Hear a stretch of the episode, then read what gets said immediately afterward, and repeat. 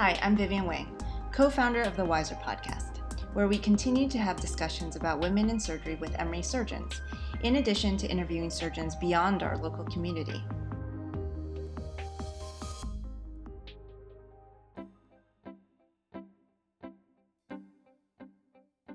Today we have an interview with Dr. Leigh Neumayer, who attended medical school at Baylor College of Medicine and completed her residency in general surgery at the University of Arizona, where, among other leadership roles, she became their first female full time faculty member in the Department of Surgery.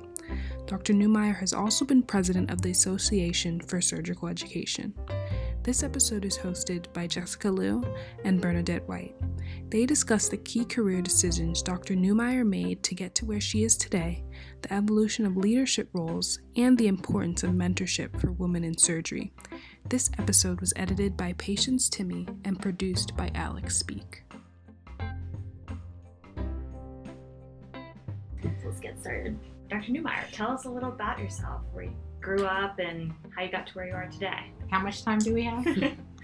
I was born and raised in Lincoln, Nebraska. It's a nice small college town. My father was a general surgeon there for 40 some years, a true general surgeon with skin and its contents being his uh, domain. And my mom uh, was a med tech. When I was in third grade, they got divorced though. So, but I was still raised in Lincoln. When I was in high school, my mom got a dream job to go work in Colorado. So I moved out there for high school went to college and was pretty sure that I didn't want to be a high school biology teacher if I didn't go to medical school and wasn't sure that I really wanted to go to medical school. So, first I started in physics and then decided that physics was a little beyond what my mind was going to be able to do when you got beyond the basic stuff.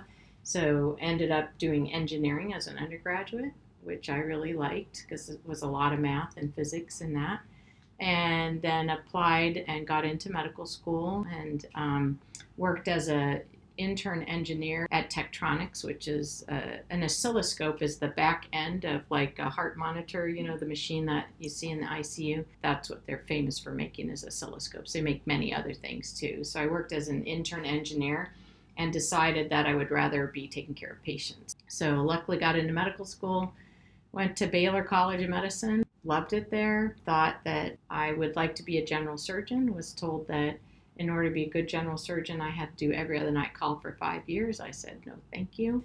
And so I looked at all the specialties and decided initially that the best one for me would be otolaryngology. Um, as you know, I have ear problems, and so I thought that would be good. My mom has Meniere's disease. Oh, really? So I applied and matched an ENT at UCSF. Still not sure how that happened went there, met my husband who was in a preliminary surgery position. He had thought he wanted to do neurosurgery, but the last minute decided he wanted to do general surgery. So, for lots of different reasons, we ended up in two third year general surgery spots down at the University of Arizona, which was really a great transition for us.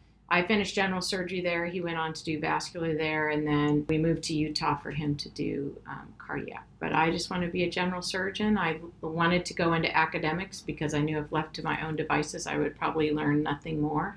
After residency, I really just wanted the stimulation of being around medical students and residents, more, actually, as much medical students as residents, right? Like for me, the medical students were great uh, both in Arizona and then when we moved to Utah, I was a clerkship director. I like medical student education, as you can tell from being president of the ASE. Then gradually went up through the ranks, landed my job in Tucson in 2014. I've just celebrated my fifth anniversary, and now I'm looking for my next adventure. Congratulations.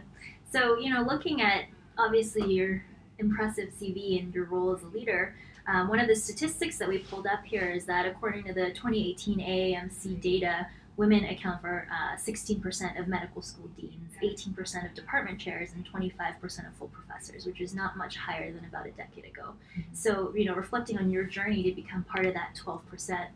Uh, of female chairs, can you pinpoint any career decisions you made along the way that helped you get to where you are today? Was that female chairs of departments of surgery or female chairs I think overall? That was overall. Yeah, because Department of Surgery chairs in January of 2014, there were had only ever been six or seven women who'd ever been chairs of departments of surgery. So within that year, 2014 through 2015, there were we got up to about a dozen. Now there's about 22, 24 the most important things uh, to do are you always got to do the work and to succeed in academic surgery you have to publish and you have to get funding and you have to try to get independent funding. I went i think the key decisions for me were when I finished, so I didn't do a fellowship, I didn't do any research years, but when I finished residency, I had two great mentors, and they uh, set me up with a basic science lab. I was interestingly trying to grow breast cancer in mice, and it really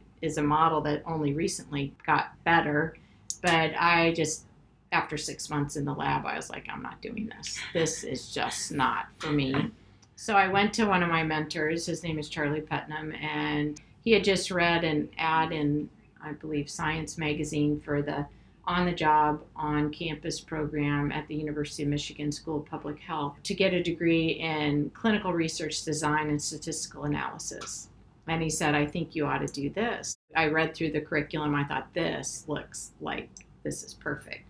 So I applied to the program, and when the, I called, they accepted me, and then I was calling to get some logistics, and it required a trip one trip a month for 22 months up to Ann Arbor uh, from Tucson initially and then from Salt Lake when we moved there. So that set me up really well. So that was a two year course, definitely worth it. Learned in two years what it would have taken me 10 years otherwise. And that set me up really well to land into the, the hernia trial and run that. You, you have to do the work. You can't expect to get promoted and get into these other positions without doing some of this other work. I also managed to choose organizations early on uh, to be active in that were relatively young and not the old hierarchical system. So the Association of Women Surgeons, Association for Surgical Education, I think are still largely participatory, meaning like ASE, if you want to be on a committee, you just show up. You don't have to be appointed to that committee by someone. And that made it welcoming to somebody like me who's willing to put in some work, but wouldn't necessarily, you know, I, I don't have a pedigree like Harvard. So I think you really just have to put your mind to it and then look for opportunities. And some people will open the door or the window a crack. And it's your job, if that opens, to get your foot in there and then get the rest of your body in there and push that door wide. Definitely great point to do the work. Do you feel like since you first assumed the role as one of the earlier female department chairs, that the role has evolved, or how do you perce- think the perception of the role is today? Of a department chair? Of a female department chair specifically.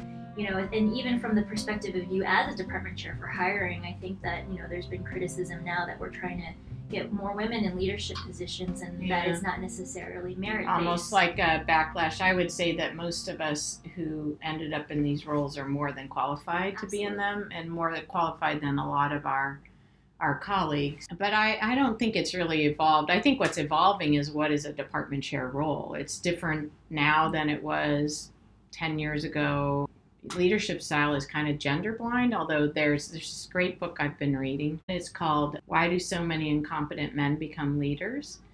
And you could substitute a lot of different things in there, but it has to do with, uh, he talks a lot in this book. It's written by an Argentinian man who talks about the a lot of stuff that went on in Argentina, but also the fact that we often, when we're looking at leaders, we mistake confidence for competence. And we've known for ages that women are hired more on what they've done than what their potential is.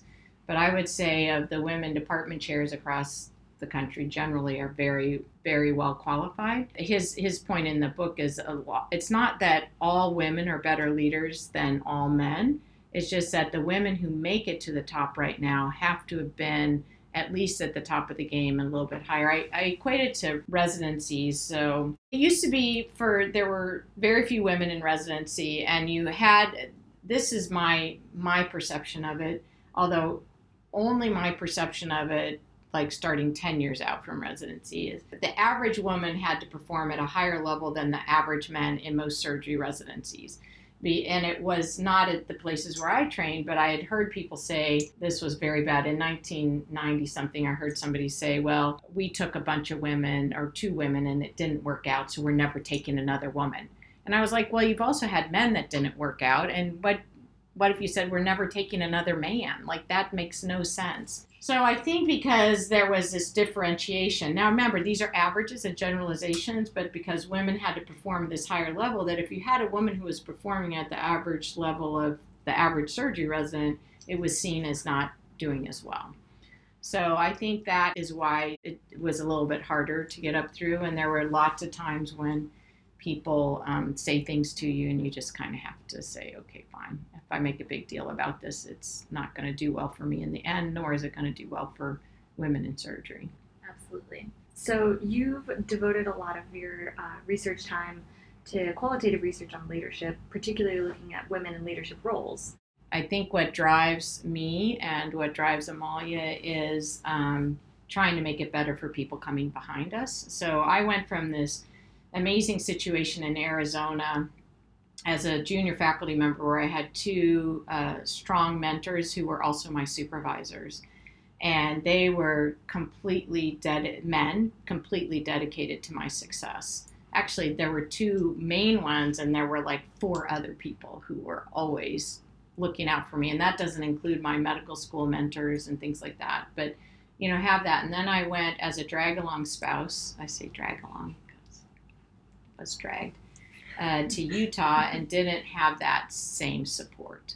Mm-hmm. Now, to their benefit, they didn't know me. I am a little more than the average person in somebody who's willing to speak up and you know make a fuss and probably stir the pot. So looking back, I can understand why the reception might not have been positive. But I was also the first woman full time faculty member at the University of Arizona in the Department of Surgery. I was the first woman assistant professor, the first woman associate professor, the first tenured woman faculty member in the Department of Surgery, and the first full professor. Rebecca Myers, because she had done a fellowship, was hot on my tails. Because I had gone from a really good situation to one where I didn't feel as supported, I really, Amalia and I really wanted to try to determine what are the barriers and the things that help. And we only talked to successful women we would like to talk to successful men. We found in m- much of our work that the problems for many men was were similar to the females' problems, especially of younger generations where work-life integration is more important generationally.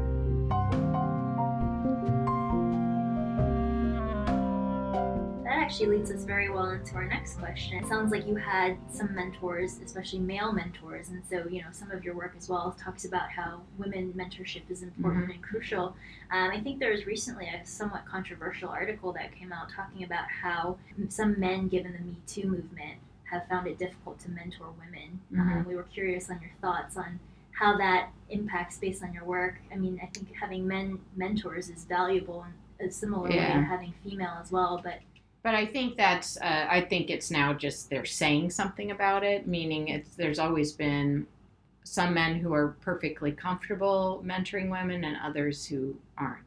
And what I would say with that is so for instance my mentor Charlie Putnam told me when I got to Arizona as a third year resident, he said at after about 6 or 8 months he said, you know, it's always been my dream to have a woman faculty member here at Arizona and you're going to be it.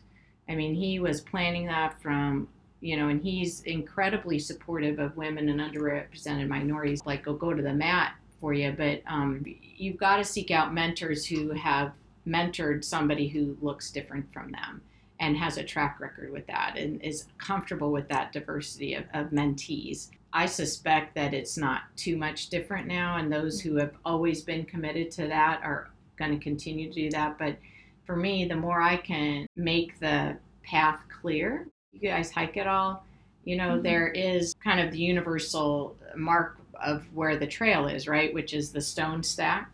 And that's what I'm trying to do is stack the stones and make sure people know what the the maps, the different ways to get to success can be, and it doesn't always have to be a traditional one. And how do you work all this other stuff in? What I haven't figured out yet, but I think there needs to be something about how I would like to get some credit for the three children we had during this process. Meaning that it's one thing to have three kids or seven kids or however many you want and have a spouse at, at home traditionally a wife, you know, who's used to doing, you know, all those things that stay at home moms normally do, I would never, I can't be a stay at home mom because it would drive me absolutely batty. But, uh, and I have great respect for women who do that. But I also know that the amount of lifting that my husband and I both did, but a lot of it falls to the mom, is different. And so I want credit that during the time when I was getting promoted, running the hernia study, you know, we had three kids in three years, and they're all functioning adults now. So I One want of them's in credit med for school, that. right? Huh? One of them's in med school, right? Mhm. She's a third year medical student. Yeah. That also leads us very nicely into uh, we wanted to ask your perspective on family planning issues with women in surgery, Mhm. especially at you know our stage as trainees, medical Mm-hmm. students, residents. Um, the perception of family planning for women and how we overcome that barrier as we advance in our careers. Well, I think we ought to talk about two things. Number one is there's a lot of people who decide not to have kids, and that's great too. They usually have a lot of other things they want to try to plan in with their life. I think Amalia is a great uh, role model for that. I have a couple other, uh, there were a couple residents I remember who kept always charting up, okay, another reason not to have kids. But if you if you want kids and want to have them, I think the advice is number one, there's never a perfect time to have them. And even if you thought there was a perfect time, your parts might not be in cooperation. I would also say, name your situation. I'll, I have a friend who's been in that situation. Okay, you want to adopt as a single parent. I got that person for you. Myriam Curet, her daughter Tatiana, she adopted as a single parent. Uh, want to have, you know, want to go to medical school when your kids are toddlers or when your kids are junior high, you name it, I got it. Have kids during medical school, during residency, before medical school, you know, you name it, it it's workable. And I think it just depends on you and your partner or you alone. It's hard hard to plan it, so you just got to figure that out. I got pregnant during my husband's last six months of his ninth year of training. And I wanted to try to get pregnant before that because I was getting older, but it worked out just fine. And the nice thing about that is we were both uh, attendings once we had our daughter, and that gave us much more flexibility financially. My husband and I were lucky enough to both finish uh, college and medical school with no loans. And that's because of the time frame that we were in and the choices that we and our parents made, which were we both are state educated people. And I happened to go to medical school in Texas where the out of state tuition at Baylor my first year was $500 less than the in state tuition at Colorado. And then I got, uh, my dad bought a place for me to live, which was very cheap at the time. And then my tuition dropped to $300 a year. So I paid less than $6,000 in tuition for medical school. Wow. That's, uh, if only it was still like that. Yes, it's not, I know. if only. It's $40,000 a year at Utah in state. 80 here. Oh, yeah, geez. very high. Yeah. Wow. Well, I think the tuition part is like fifty, but Yeah. the cost of living Yeah. is Oh, yeah, I was only talking tuition. Yeah. Yeah, but even 50. so, just still- 50. Well, I think that's about all the time we have for right now. Thank you so much for your time. We really, really appreciate Yeah, it. you're welcome. Thanks for tuning in to today's Wiser podcast. Hope you join us next time for another great interview. Follow us on Twitter and Instagram at Wiser Podcast or send us an email at wiserpodcast at gmail.com to join our email newsletter list. Thanks for your support, and we hope to hear from you soon.